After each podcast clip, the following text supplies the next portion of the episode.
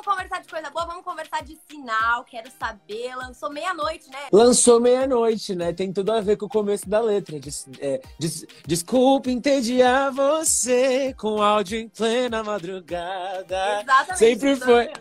Sempre foi uma ideia da nossa estratégia de trazer essa música de madrugada por conta dela ser um áudio que a pessoa manda de madrugada, né, para outra pessoa.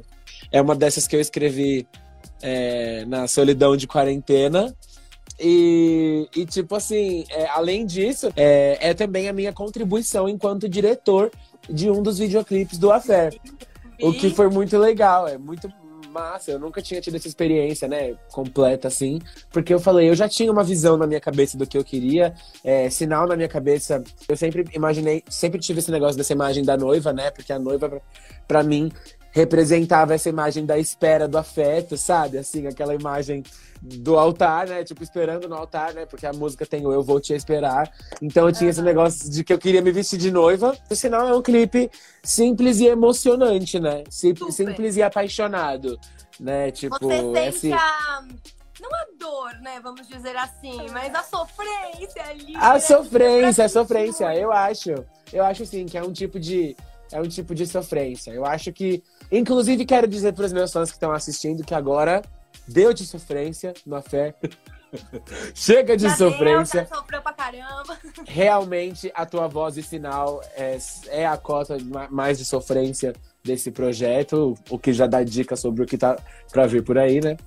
E uma outra coisa que eu acho muito legal de destacar é que é, uma das inspirações para escrever sinal, um dos lugares, isso é uma coisa muito íntima, muito pessoal, tô me abrindo aqui. Um dos, um dos lugares, um, um, dos lugares que, que eu acho que eu visitei para escrever sinal, por exemplo, é aquela incerteza, a dúvida de tipo assim, Será, é, tipo assim, será que, nosso, será que meu público ainda vai estar tá lá, sabe? Quando, quando todo esse momento turbulento passar, né? Tipo, o tempo longe do palco já começando a mexer com a cabeça do artista. E desse EP, das que lançaram até agora? Não, vai, vamos falar de todas, até as duas que ainda não lançaram.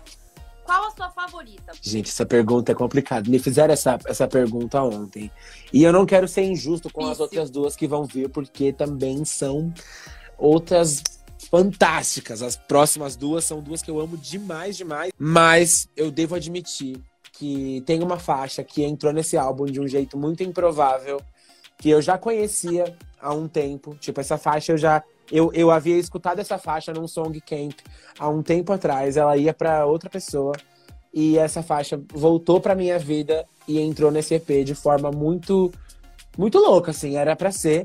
E não à toa eu considero a faixa mais forte do Affair até agora, que é a tua voz. A tua voz é uma música que, tipo assim, enquanto eu tava aqui dentro, aqui na minha cabine, no meu estúdio, é, colocando os vocais nessa música sozinho, eu tinha que me segurar, que me contei para não chorar, de verdade. Nossa, tipo, é. porque a música para mim é um, uma joia, assim. Dá pra você dar uma palhinha de sinal pra gente aqui?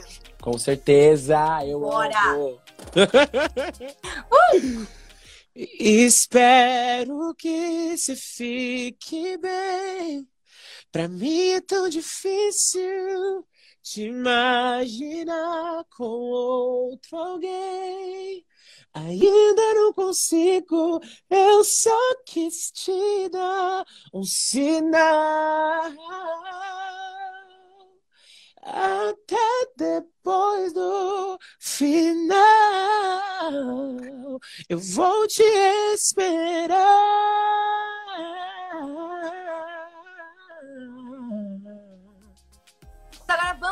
Vamos falar de Nasce uma Rainha. Amanhã. Gente, como que tá? Como que tá a sua expectativa? Porque assim, eu tô muito animada. Então imagino você deve estar, tá, né, surtando. Nossa. Não, é muito louco, porque eu, eu sinto que quando eu realmente parar para assistir, eu vou estar tá olhando numa janela no passado, assim, né? Porque a gente gravou Nasce uma Rainha no começo do ano, né? Então ainda não tinha pandemia, ainda Nossa. não tinha nada disso. Era tipo tempos promissores, a gente ali vivendo como as madrinhas e tipo assim essa série foi feita com tanto carinho, com tanto cuidado. É um formato tão legal, assim, sabe? Que, que se aprofunda na vida desses participantes com um cuidado muito, muito legal mesmo. E para mim, só comprovando realmente que a cultura drag veio pra. mano, para resgatar, sabe? Para salvar vidas e para transformar o negócio mesmo, porque a gente ali cuidando dos participantes como madrinhas, né? Eu ao lado de Alexia Twister, musa, um, uma diva, um ícone da cena drag também, né? A gente dividindo essa, essa tutoria, né? Esse, esse apadrinhamento.